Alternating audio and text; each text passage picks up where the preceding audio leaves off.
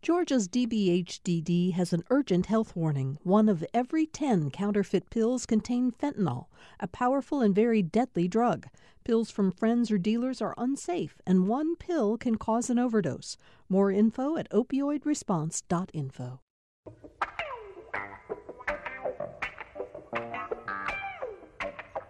Good to have all of you with us again for another political rewind today. I'm Bill Nigut. Uh, I haven't said to you for a long time how interested I am in hearing from you about how you're dealing with the coronavirus, whether you're having to go into a workplace and uh, the issues you may or may not be having doing that, whether you continue to shelter in place. I really am always interested in hearing your personal stories, and, and I do try my best to respond to them. I've got to tell you, for those of you who have written me recently, and I haven't gotten back to you yet, I, I admit it, I've gotten a little behind. I'm going to try to spend some time this weekend uh, uh, really responding to you because we're all in this together. Uh, and and I, I really personally get a lot out of hearing your stories. They help me understand and put my situation into context uh, in a, in a way that I really appreciate. So please do write me at bnigut, B-N-I-G-U-T, at gpb.org. Lots of political news to talk about today, so let's get right to our panel. Jim Galloway, the lead political writer for the Atlanta Journal Constitution, whose columns you read on Wednesdays and Sundays in the AJC, and who oversees the Political Insider blog at ajc.com. Glad to, of course, have you with us, Jim. How are you holding up? Oh, I've made it through another, another week. You know, uh, separate but together. I'm thinking it's time to do a count. I, I haven't counted how many weeks we've all been we've been doing this show by remote, but I think maybe this weekend I'll do that and on, to, on Monday talk a little bit about it. But I'm of course glad that uh, you're with us. Um, we're also joined today uh, by Stephen Fowler, who is the political reporter for GPB Radio. And uh, Stephen, you especially have been doing a lot of work on elections, on voting issues and uh, uh, have been reporting a lot of that on the radio, but at GP News, uh, gpbnews.org. How are you, Stephen?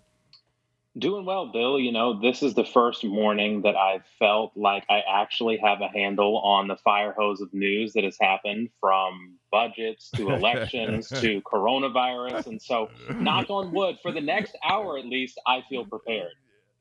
Uh, well, you're a better person than I am, I'll tell you that. Jackie Cushman is uh, back with us, and we're awfully glad to have you here, Jackie. Jackie, of course, is a conservative columnist. I read her at jackiecushman.com. Uh, she's also an author. Uh, Jackie, I always, you know, we're not broadcasting a picture these days, so I'll let you plug your book just by your voice, your most oh, recent book. Thank you, thank you, Bill. So my most recent book is Our Broken America: Why Both Sides Need to Stop Ranting and Start Listening. Um, and in fact, just this past weekend, I was on um, a video with um, Ed Bacon, who is the pastor at St. Luke's Episcopal Church downtown, where I'm a member. So if anyone wants to check out the St. Luke's um, tape, we, we spent an hour talking about why it's important to listen and to also love those that you might disagree with. Well, okay, that's terrific. Um, I'm glad you're back with us. It's it's been a while, but it's good to hear your voice on the show again. Theron Johnson, who is the CEO, the founder, and the CEO of Paramount Consulting, a government uh, relations uh, consulting group. But Theron, uh, two other very important items to mention in introducing you today. Um, first of all, you've been named senior advisor to the Biden campaign in Georgia. This kind of goes along with the credential you had in the reelection campaign of President Obama when you served in a senior capacity in the Southeast with him. We congratulate you on that. But Theron, there's something even much more important than that. You're a new dad. Tell us about yeah. your baby. oh man, listen, I'm I'm so excited, Bill. Uh, Tyson Lynn Johnson uh, it's about three weeks old, and my wife China and I are so excited. Uh, sleepless nights, but he's just a bundle of joy, and we're truly blessed. Uh, well, we're we're so happy for you. Congratulations! We've seen pictures of your baby on various social media platforms, and it there is nothing like being a new parent. Congratulations, mm-hmm. Sarah. Um, All right, I want to make a quick correction. Uh, yesterday in the show, we talked a lot about elections, and we talked about whether the Secretary of State's office and counties how they were preparing for uh, the August 11th runoff and for November.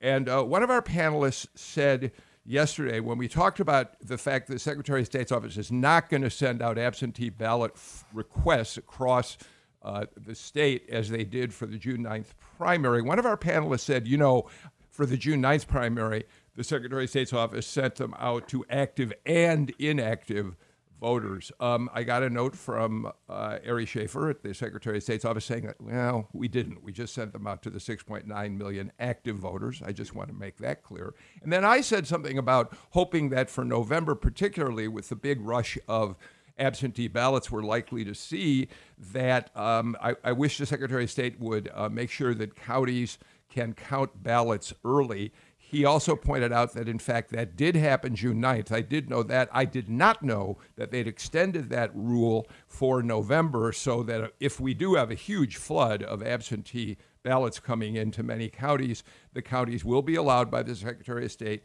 to begin uh, counting, separating those ballots out, prep, prep, prepping them to be reported on election night. So I was pleased that they corrected me on that.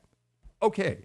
Um, Jim Galloway, quick item about something you put up in the Jolt at ajc.com this morning. Uh, yesterday uh, on the show, we also talked about the fact that the governor's called a special session. Uh, he wants to do some fixes, he says, to the Hurricane Michael relief bill. And but there are some suspicions that he may have larger motivations and intentions. And Jim, you reported this morning that even the lieutenant governor who was an ally of the governor's, along now with um, the Speaker of the House, David Ralston, are both pushing back. They don't want a special session. Interesting, Jim.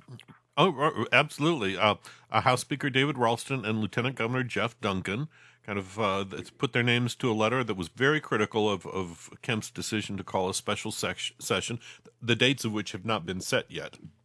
Uh, and you know there was a little yeah. little bit of a thread in there. Uh, uh, Kemp had vetoed House Bill 991. It was a, a bill to to set up a, a special board to oversee uh, uh, con- uh, contracts on uh, healthcare contracts with the, with the state, and they're they're threatening to to override that veto which uh, which is which is very interesting. This is here's the the situation is that you've got 236 lawmakers up for reelection in November. Uh, Kemp is not, Duncan is not, but but everyone else is. And when you have a special session, you can't raise money, and you're kind of glued to your seat in Atlanta, and and so it's not going down very well. Uh, Theron, there's some suspicions, and, and I'm, I don't, we don't have any reason to think they're founded, but nevertheless, there are some Democrats, especially metro area Democrats, who, based on the wording that Kemp used about oversight matters that might be included in the special call, that he might be uh, uh, looking for an opportunity to extend his feud with Keisha Lance Bottoms by entertaining uh, more debate over the a state takeover of the airport. But I, we don't. I mean, that's all speculation, right, Theron? Yeah, it's it's all speculation. but um, as always, uh, Jim does a wonderful job of letting people like me who've been up all night um, read the jolt and sort of make sure that what I've been hearing and and thinking uh, is true. But listen, for Speaker Ralston and Lieutenant Governor Duncan to come out in a letter and sort of. Um, push back and oppose this special session, many of which, if you just read it, I mean, they just kind of summed it up that they think it's sort of unnecessary. Um, is is unfortunate because you now have these three Demo- uh, these three Republican leaders uh, quite quite frankly not on the same page. However, I do know the governor does understand the climate in which we're in right now. Um, hurricane relief funding is something that we all support. We do want to make sure that that, that funding is there. But in regards to the oversight uh, bill uh, regarding the world's busiest and most efficient airport, Atlanta Hartsfield Jackson International Airport, um, I think that the mayor and her team are going to be prepared to make the case again and again and again that they are totally capable and competent enough to run the airport. But I would tell you, this is where her team is going to be um, constant contact with uh, the speaker and the lieutenant governor, by whom which the speaker has been yeah. pretty supportive uh, of this process, and um, and we'll just see how it unfolds. Um, Stephen, uh, of course, it's the governor who gets to set the agenda for a special session. Nevertheless, the Democrats in the House, the uh, caucus, is saying if we're going to have a special session, we'd better take up a full expansion of Medicaid. Um, maybe that's one more reason the governor may want to rethink that. He, I'm not quite sure that's a, an issue that um, does Republicans a whole lot of good in these condi- under these circumstances of the pandemic uh, in the weeks before an election, Stephen. Yeah, you know, anything that happens in a special session or even talking about a special session is walking a tightrope. You have Democrats thinking uh, that they can pick off some vulnerable Republicans in the suburban areas to try to regain control of the House and mm-hmm. take charge in redistricting and things like that. You have some Republicans that would probably rather not revisit uh, whether it's HB 991 or other things to put targets on their backs.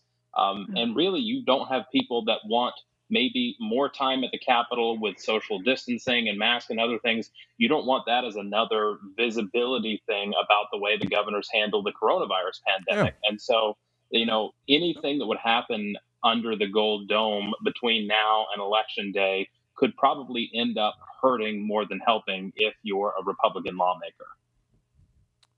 Okay, um, we'll watch how that unfolds. Jackie, I want to turn to uh, some news out of our neighbor to the north, Tennessee, where they just held uh, primary elections. And there were two elections, a Democratic and a Republican uh, election, uh, primary elections for United States Senate, that I think bear a little conversation because they tell us a larger picture and may be very important in terms of how we look at Georgia right now. So, with that in mind, the Republican U.S. Senate primary was won by Bill Hagerty. He had been President Trump's ambassador to Japan.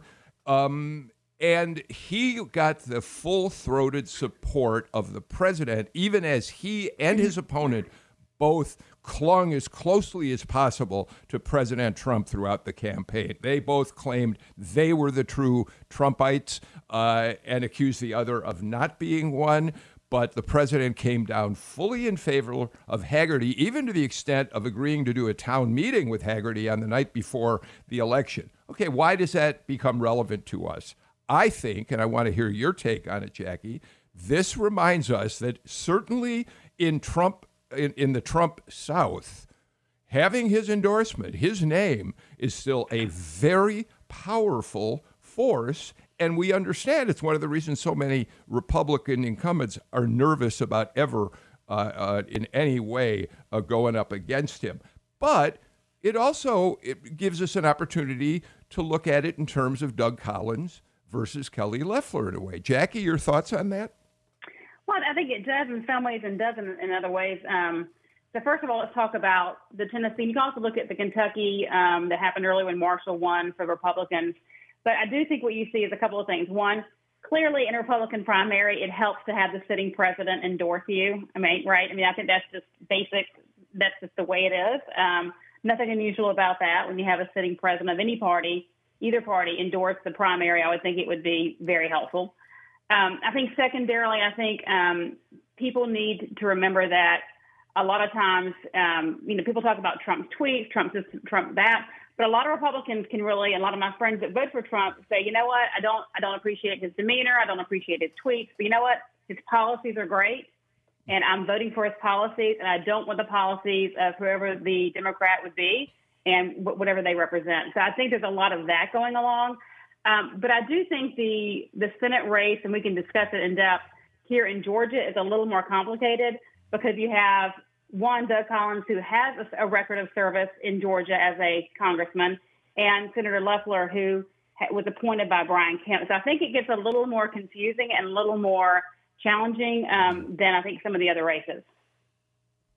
I think that makes sense. But Jim, I take Jackie's point. Um, nevertheless, we can understand why both Doug Collins and Kelly Loeffler are clinging closely to the president and why either of them would love to see an endorsement mm-hmm. from him. I'm not sure. It'll be interesting to see whether that happens um, uh, before that November 3rd special election, Jim. Yeah, I think uh, uh it's uh, if it happens, I think it it, it will happen late. Uh, what's interesting here is, of course, you you have Loeffler and, and Doug Collins engaged in what what's essentially a, a Republican primary uh, in a, in a general election climate, and it has put David Perdue. Uh, who's also up for re-election, facing Jon Ossoff and a and and and and a libertarian in a, in a difficult spot because it makes him it makes it harder for him to go to the middle. Uh, uh, uh, it's it's likewise. I, I, know we've talked about this before, but those races in the in, in the ninth and fourteenth congressional district, where you have a Republican establishment that's really trying to to to back both of both of the under underdogs in this case, simply because they, they feel that the the the the the, the leaders. Uh, uh, Matt Gurtler in, in, in the ninth uh, and uh, Marjorie Taylor Greene in, in the in the fourteenth, that they're really too far out there uh, and could hurt them in November. Um, we're going to talk about those races in a minute, though. But Theron, before we leave Tennessee, on the Democratic side of uh, Senate primary up there, it was interesting that we once again had an activist come along, uh, Marquita Bradshaw, a longtime environmental activist. Uh, she does have her family has been involved in Tennessee politics over the years. She's not a complete outsider who comes from nowhere. Nevertheless, here's a, an environmental activist who beats the DSCC, the Democratic Senate Campaign Committee's uh, choice for that seat, uh, James Mackler. And, and Theron, I ask you this is this another example of where the Democratic Party, uh, like with an AOC or just uh, very recently in Missouri, a Cori Bush beating a longtime Democratic incumbent, where the Democratic Party's got to start paying much more attention to these younger, uh, energized activists coming along to take their place in the party. Bill, to echo on something that Jim just said, which is you got a lot of these candidates who are running sort of special jungle primaries or primaries and really in sort of a general election season. And even though we still have less than 90 days to go to November, what we're finding in the Democratic Party is that this is a change election season. And you're going to see it here in Georgia too. Mm-hmm. If you are an establishment candidate or has been deemed as an establishment candidate with endorsements from organizations like the DSCC, or if you even are an incumbent on the Democratic side, you are in trouble because I think the electric right now is looking for change. They're looking for new energy, new ideas. And so I think what we saw in Tennessee uh, was something that a lot of people probably didn't expect because with having the endorsement of the DSCC, it brings you staff, but more importantly, brings you a lot of financial resources to be able to run a statewide campaign. And so I think that, you know, we got to look very closely at what happened there and, and places and other places in the country. And I do think that, you know, the DSCC has got to make sure that they now support whoever they want to support to make sure that not only that person wins the primary, but they don't come out too battered and bruised where they're unable to win the general in November. Okay, it's going to be interesting uh, uh, to watch uh, these young activists. Like in Missouri, uh, Theron, Cori Bush was general was a genuine outsider. She came of age in politics during uh, the Ferguson uh, protests um, after the, the killing of Michael Brown, and she slowly worked her way into a more and more prominent position and was able to oust another African American, long time, I think 10 term uh, uh, Representative William Lacy Clay. So those kinds of activists are making starting to make their mark there. Well, they had actually ran against each other before, uh, and she came close to, to mm. uh, defeating Congressman Clay. Uh, but yeah. what you saw, yeah. Jim, is, is exactly, I'm sorry, Bill, what, what I'm saying is that the electric, the climate on the Democratic side has really shifted. And I think that younger, more energetic, more progressive candidates are taking advantage of this movement right now. All right. Um, I just thought it'd be interesting to take a quick look at all of that. But uh, Jim already mentioned it. Stephen, let me come to you on this. Uh, Republicans have uh, two contests in the 9th and the 14th that Jim has mentioned. Uh, each of them, uh, you know, runoffs that are going to be decided next Tuesday. Um, and each of them has a candidate who uh, I think, and we'll ask Jackie about this in a minute, but Stephen, who are pretty far to the right when it comes to uh, conservative politics. Marjorie Taylor Greene in the 14th. She came in first in the primary. Nevertheless, she didn't go over 50%, so she is facing opposition. Uh, but we know that she has made statements in support of the thinking of QAnon. Uh, and in the ninth, Republican Matt Gurtler's uh, runoff race, Matt Gurtler, Dr. No, in the Georgia House, has uh, stood side by side with white extremists. Uh, are either, first from your point of view, Stephen, what are the dynamics of these races? And then I want to ask Jackie about it. Well, you know, looking at early voting data, uh, this is not going to be nearly the same level of turnout that you had in the primary, where in the 9th and the 14th, you had well over 100,000 Republican voters show up, and you had several candidates to choose from leading to this runoff. But you're going to have a lower turnout in this race so far. There's about uh, you know 30,000 or so people that have voted in the 14th Republican runoff, and about 50,000 in the 9th. And so the lower turnout race could end up benefiting the establishment back candidates, John Cowan in the 14th district and uh, Andrew Clyde in the 9th district, because uh, you know there are the, the the more establishment voters that tend to show up for runoffs and things there. But this uh, there there really is no danger of the seat flipping into Democratic control. There is a Democratic runoff for the ninth district. But you know, this you know what happens on Tuesday is pretty much going to determine who the next two uh, congressional representatives are from Georgia. So that's kind of the dynamic of where things stand. Uh, yeah, uh, it, this is what what what we have here is is kind of a and and I wrote this in a column uh, uh, uh, earlier this week. Is it, this could very well be a glimpse of what the Republican Party becomes uh, post Trump, whether whether whether whether the president loses on November third or whether he, he, goes for four four more years. Uh, it's a, it's it's a these these leading candidates.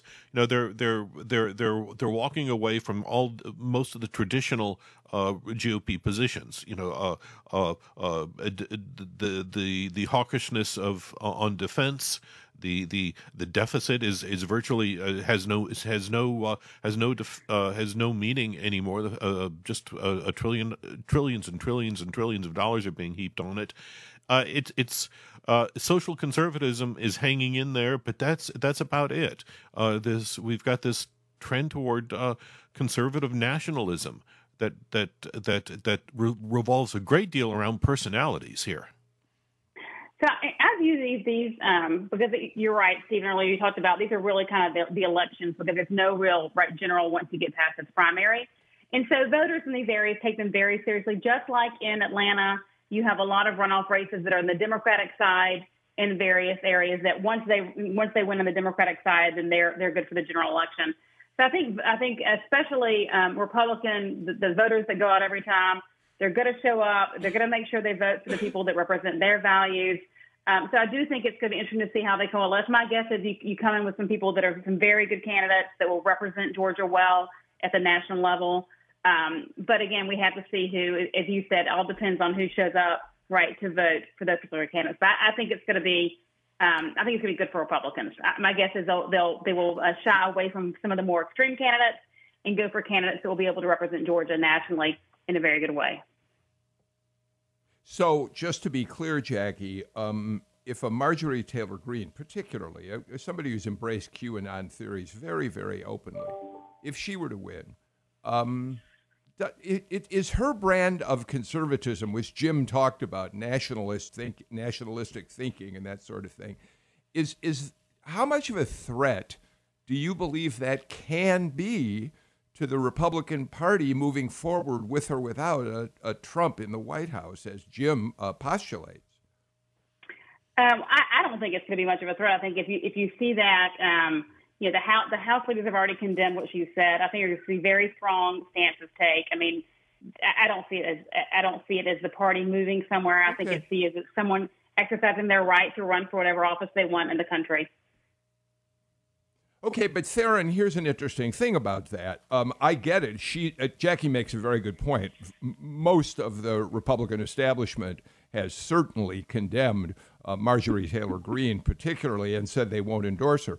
But, but, voters are different from the leaders of, of, a, of a party. And re- these are they're re- Repub- conservative Republican voters, if they go for these more extreme candidates, are sending a message, aren't they, to the Republican Party in general? Well, listen, Jackie is closer to this than I am. I would never try to be more Republican than, than Jackie. um, but I, I, will, I will tell you, uh, I do have a few Republican friends. Um, the, the few that are actually still my friends since I've taken over the Biden uh, role in, in Georgia.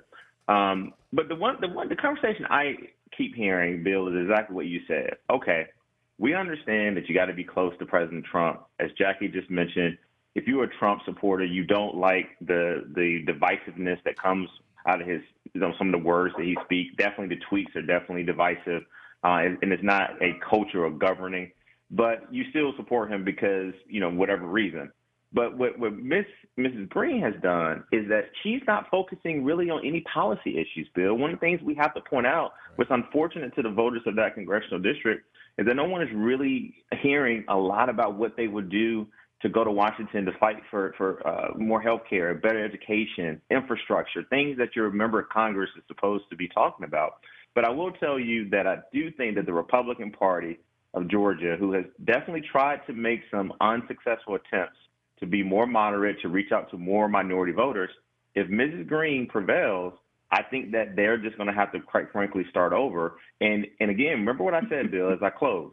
This is an anti-establishment election. This is a change election. And so the closer you are to the establishment on the Republican Party, the more the voters, I think, will side with the other person. And I think we saw that in the first round of the elections. We just got to wait and see can the establishment prevail in this runoff. Um, I'm getting very close to having to take a break. But, Jim, before I do, as long as we're talking about runoffs for next week, before we move on to presidential, uh, this runoff, the Fulton County district attorney's race. Mark Rountree, our friend at Landmark Communications, did a poll for WSB the other day, and it shows that uh, Fani Hall, his former assistant district attorney, is clobbering Paul Howard, who's been DA for what, 20 years in Fulton County. And a lot of it has to do with the taint over Paul Howard on a number of fronts. Uh, as recently as this week, when the ethics when he he had to pay an ethics fine because he wasn't representing couple of jobs he had with nonprofits at the same time that he was working as Fulton County DA. That looks like a change election in the making too, if uh, right. Mark's uh, polling numbers are correct. Right. Uh, uh, Fani Willis, uh, it's forty-seven percent, uh, I think, and and and Howard was mm-hmm. uh, in the very low 30s, which is which is which is yeah. which is a bad which is a bad sign. Uh, it is. Uh, uh, you, will recall that even the ratio the the the the the, the killing uh, the, the the killing of a of of a uh, of a, a, a fellow for DUI. Uh, back in June, Brooks. Rayshard Rayshard Brooks, uh, wow. he is uh, uh, th- that has worked into it because uh, Paul Howard uh, immediately indicted the, the, the, the, two police officers in that uh, to, to much criticize, criticism. Uh, it's uh, and, and, and, to, to Theron's point, you got to remember. I think Brown was, uh, I mean, Howard was first elected in 1994. Uh, he's the first and only African American who has served in that spot. Uh, uh, Ms. Willis would yep. be the first uh, first woman to serve in that spot. So so there is a, a I, I, I think I think you're right. I think. Uh, it, what, what's interesting though in, in that particular race is is that it kind of it, it kind of bespeaks of the old John Lewis, the, the John Lewis Julian Bond race back in the 80s because Ms. Willis has put together a coalition of of of of of African American base down on the south side, but also getting a lot of support from Buckhead. A lot of yeah, yeah. A all right, of, I'm sorry to Republican interrupt support. all this, but I apologize. I've got to get to a break. Uh, we'll do that when we come back. A lot more politics to talk about on today's political rewind.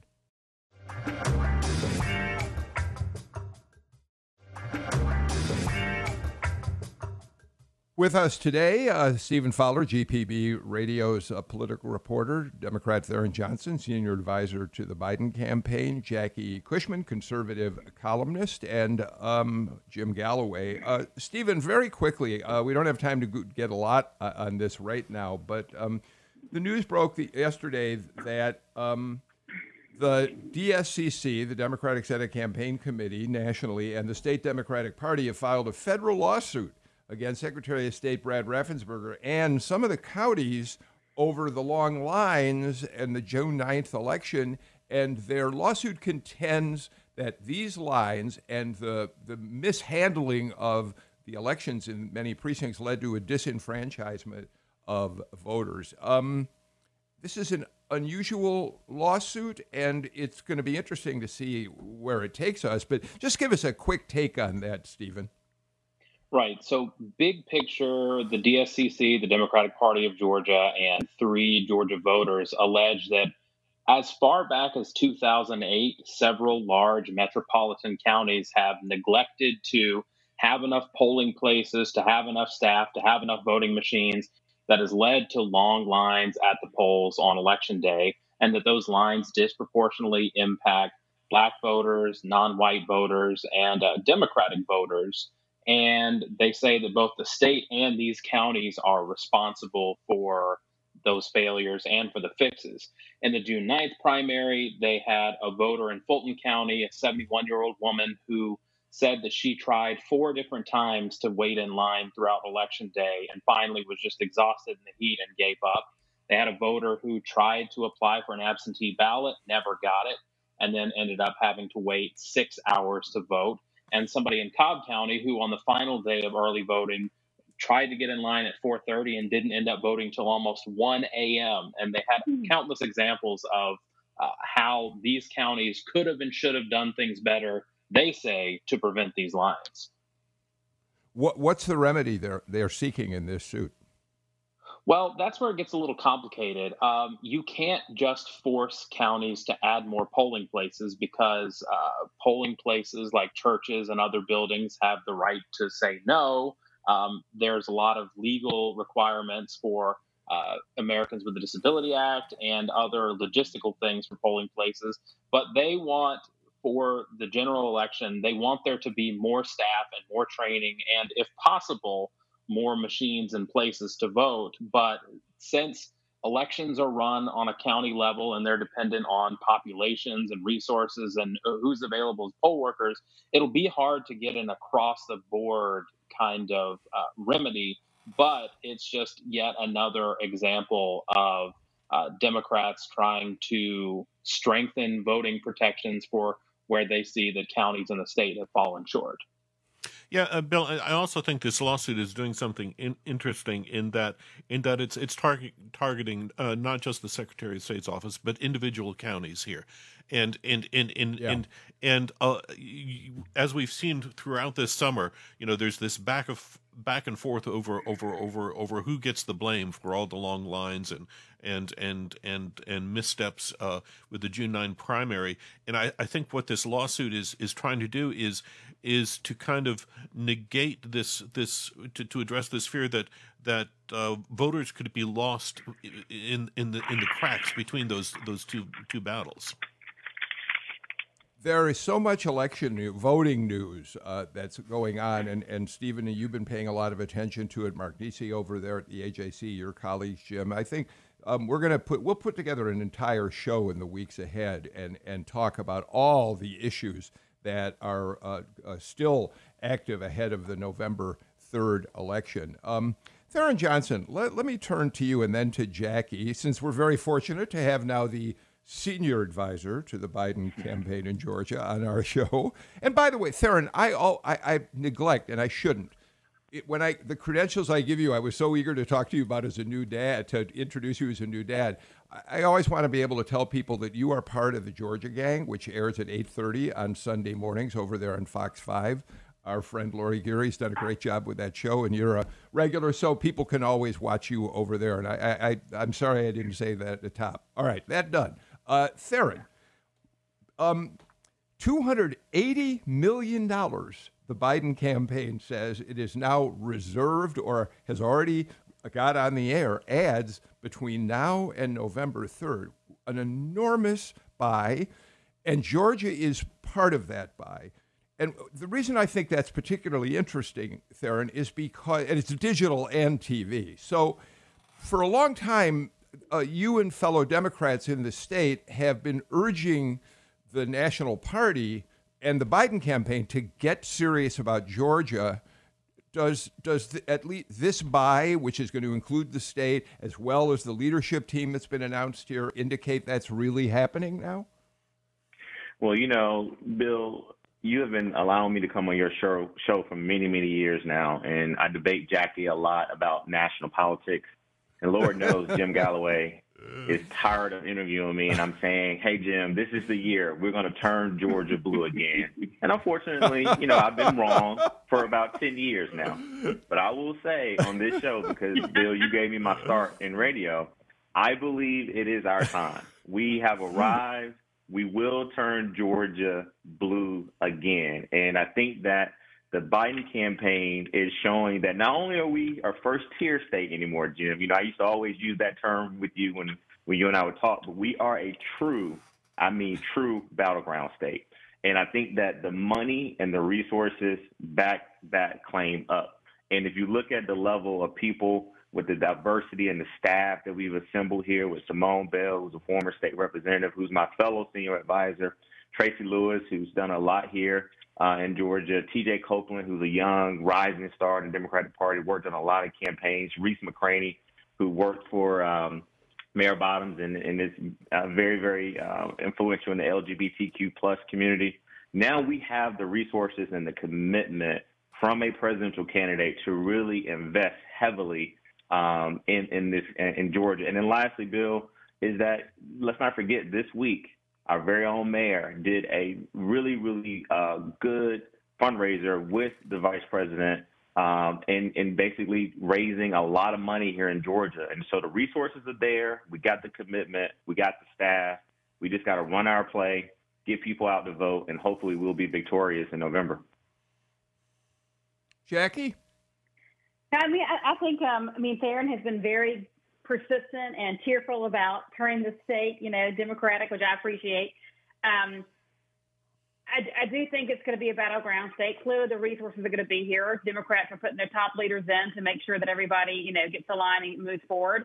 Um, I think it's going to be a, a real, a real slugfest. Um, I do think that that in the end, my opinion is that, that Georgia will stay Republican um, and that will turn out for the Republican presidential nominee. We also obviously have, you know, two Senate races as well. So we have a lot and a lot going on the congressional side.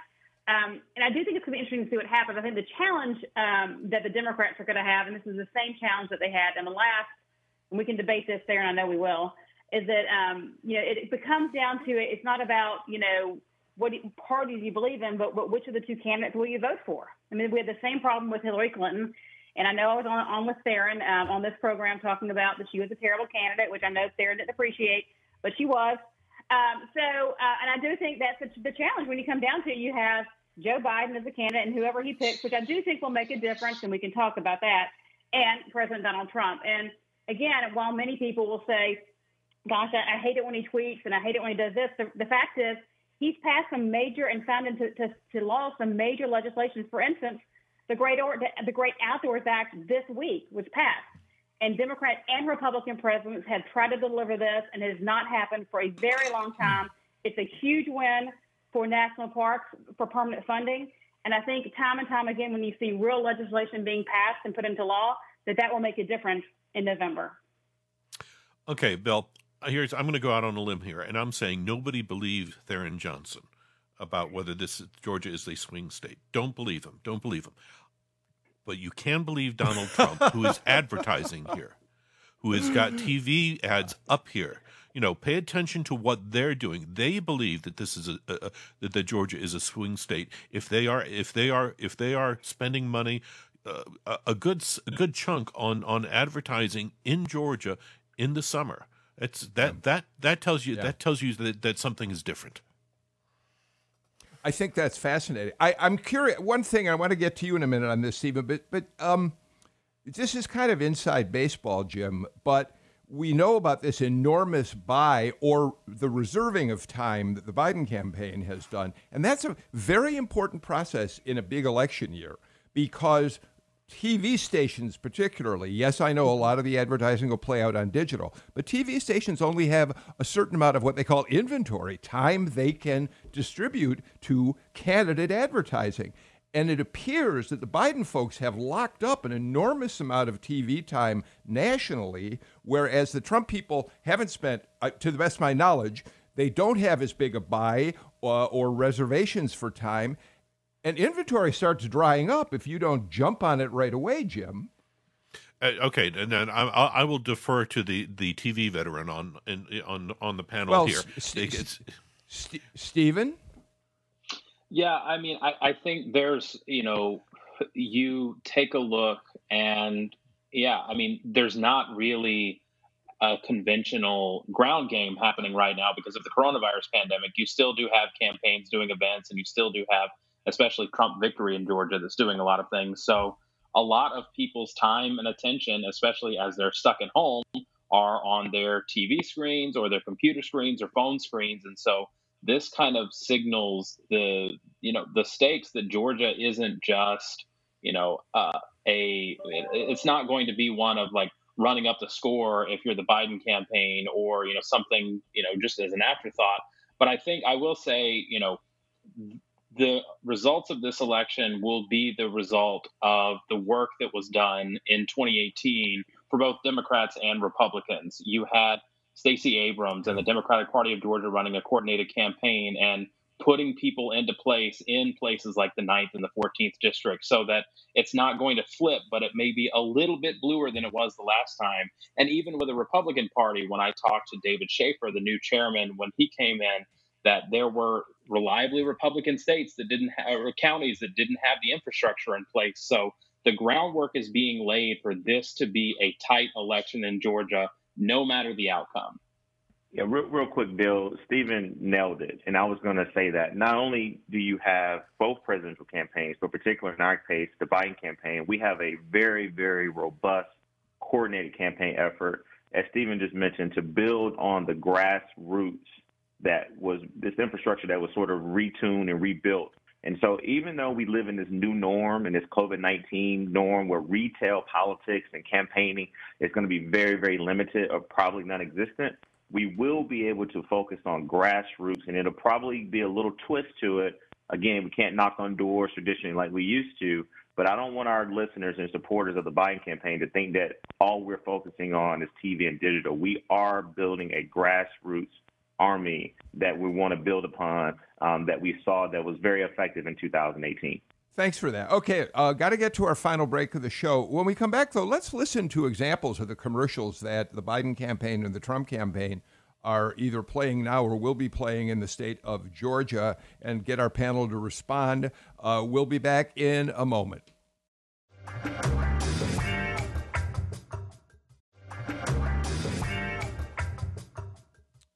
You know, at the top of the show, uh, congratulated uh, Theron Johnson for becoming a new dad, but Jackie Cushman, I should have mentioned something about you.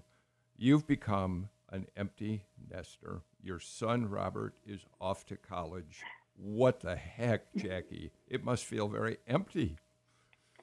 Well, we're getting very close, so um, I may have miscommunicated. Um, My daughter left yesterday. My son actually has a little oh, over a oh, oh. week. Oh. So I've got one week left oh, okay. to spend all of my time with that 19 year old boy, which I'm sure he is looking forward to oh. every minute. all right. One, well, one I just thought, we... you know. Go, yeah, go ahead, say, Bill, real quick. One one week before the party at Jackie's house. So, Jackie, I definitely expect my invitation. Yeah.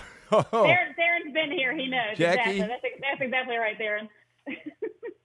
Jackie, my wife Janice cried for more than a week when our daughter went off to college. Oh, what great yeah. things you have to look forward to. All right, okay, enough of that. Um, so let's listen to a couple commercials. First, let's listen to the Trump spot that uh, is getting, uh, I don't know if it's on the air currently or about to go up, but let's listen to what the Trump campaign, what the messaging is that they want to get across. Here it is.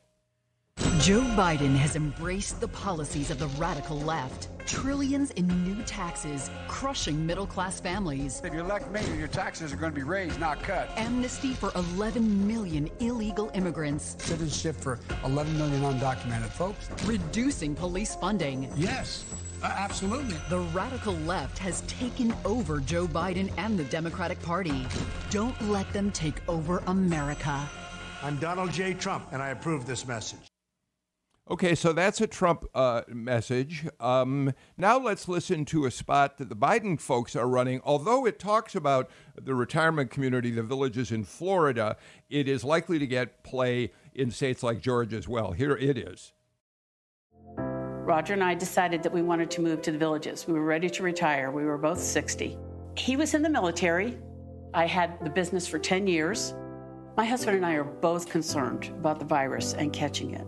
I know other people have things a lot worse, but we feel trapped here because we can't go to be with the ones that we love.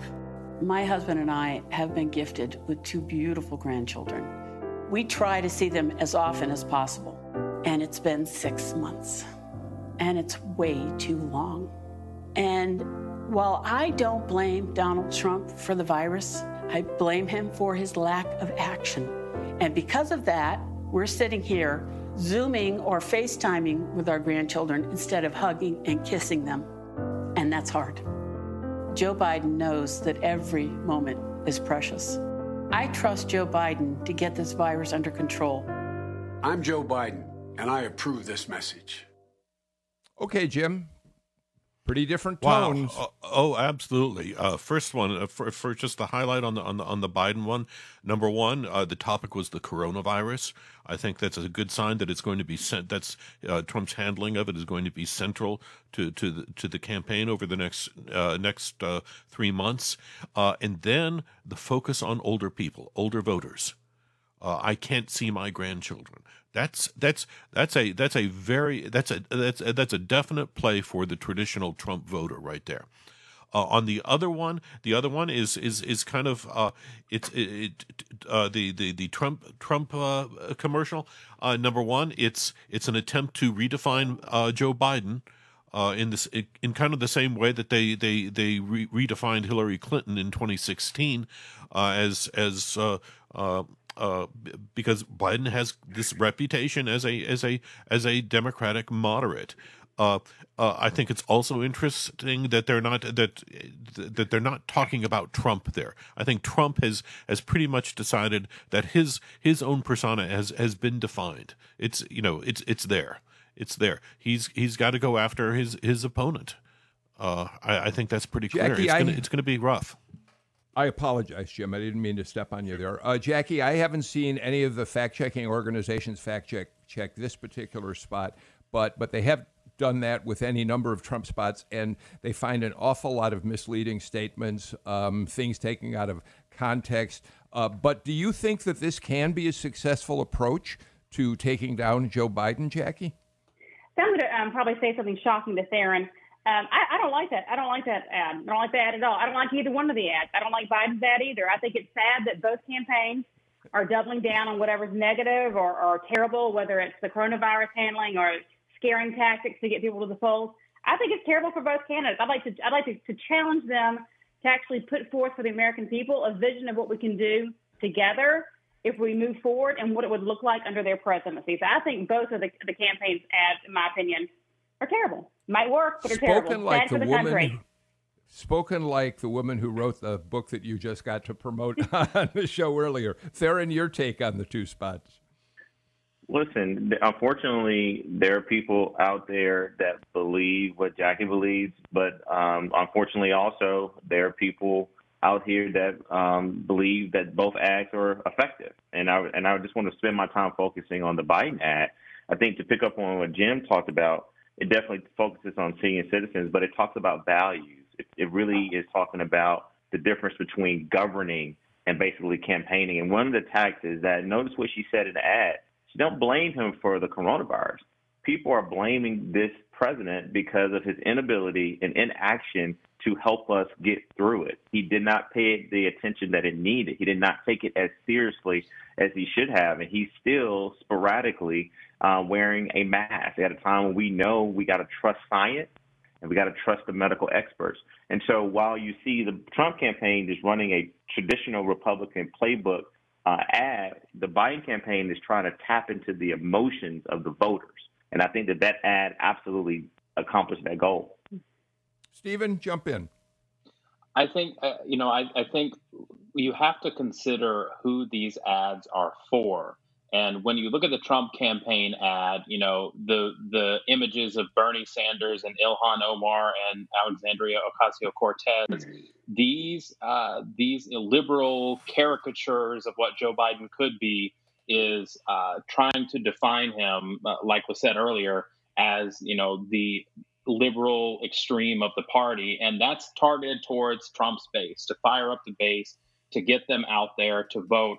But the Biden ad, you know, set in the villages in a white retirement community in Florida, the Biden campaign's ad isn't trying to, you know, fire up the Democratic base necessarily. It's tried to reach those Republican voters that could vote for him or those moderates that are trying to uh, that are more concerned with the coronavirus than the squad and so it's it's interesting to see the constituencies these ads are trying to reach uh, just as much as the tone and i think one other thing i'll add is you know speaking of trying to define biden and trying to paint him as a more uh, liberal candidate and more extreme one thing i've noticed is that you know when president obama listed a bunch of endorsements for candidates lately. None of them were in Georgia.